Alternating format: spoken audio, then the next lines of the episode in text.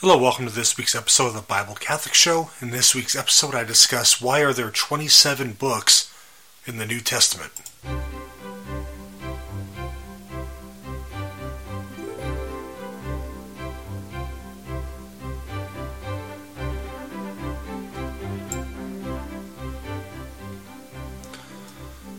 So why are there 27 books in the New Testament? Why not 78, 120? How come the Apocalypse of Peter isn't in there? How come the Acts of Paul and Thecla are not in the New Testament? How about the Gospel of Thomas? There's a million questions we could ask about why these books are not in the New Testament. But there is an answer. And we'll go over that very briefly. I mean, whole books have been written on this subject. But there are many things that come to an individual's mind when it comes to sacred scripture. Some may ask, why are there so many translations? Some may wonder if the Bible, as we know it, fell from the skies at Pentecost. However, many have questions as to how we have the books we have. Now, to be sure, it was a long and arduous process, but it was guided by the Holy Spirit and the Church. You see, one, one rule that was used to determine inclusion of the 27 books was linkage to an apostle. So they had to have apostolic origin of some kind. In the first three centuries after the church started, there were many books bearing the name of various apostles. Now, as an example, there was the Gospel of Thomas. No, of course, we have the Gospel of Luke, which is in our Bibles today. There's the Gospel of Peter and the Proto Gospel of James. In addition to these, there were several hundred Acts and Apocalypses. Some of these writings were spurious, they were heretical.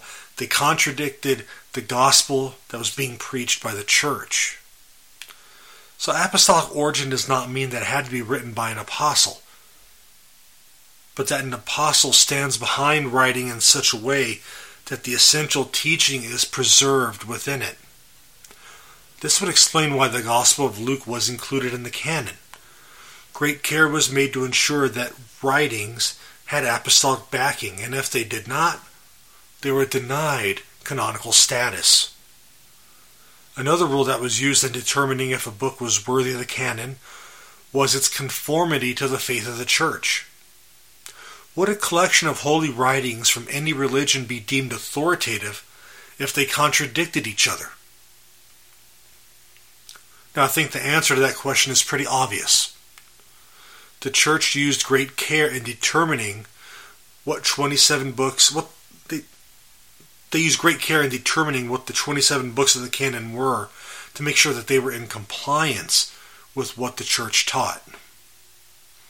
See, the church was able to do this by utilizing the oral tradition that was handed down from the apostles. Around 190, a bishop in Antioch stopped people from using the Gospel of Peter on the grounds that its author did not regard the human body of Jesus as real. The church teaches that Christ was a real person, divine, and bled on the cross, and died on the cross. This writing taught that Christ was a spirit that entered into a man that was being crucified. This is the heresy of Gnosticism. There are many writings like this floating around, and since they did not pass the test of orthodoxy, they were not included in the canon. Thirdly, the writing had to be valued by the church that was being. Give me one second, got tongue tied there for a second.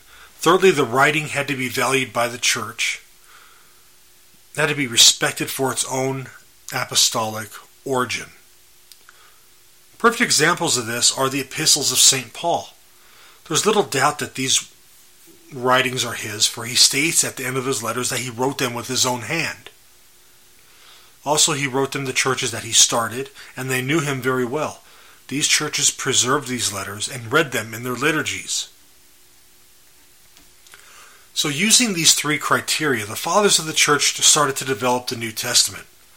The letters of Paul were among the first to be recognized in about 90 AD and were being assembled in small collections. The four Gospels were decided on around the year 200 or so. even though there's evidence that they were they were read very widely way before then as well. There were various canons proposed, but the Pauline letters and the four Gospels seemed to have staying power. They were in all of them. Other books, such as Revelation and Hebrews, were battled over. Some areas of the church accepted them and others did not.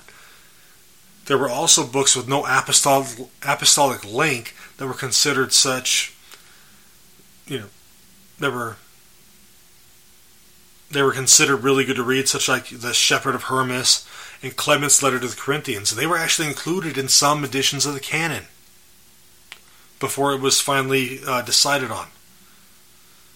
However, those two books, the Shepherd of Hermas and uh, St. Clement's letter to the Corinthians, they didn't meet the criteria pre- that we just talked about a minute ago and were denied canonical status. Through many debates and hefty quarrels, we know that the canon was final by the end of the 4th century. And that's because the Catholic Church used the oral tradition that was passed on by the apostles to determine which books belonged in the canon. You enjoy the New Testament? You enjoy the Bible today? Thank the Catholic Church. God bless you. Thank you for joining me on this week's episode of the Bible Catholic Show. God bless you. Pray for our church. I ask for your prayers as well. If you want to support the cause, please visit my uh, Patreon page. It's patreon.com backslash William Hemsworth. Um, my blog, thebiblecatholic.org. God bless you. Take care. God bless.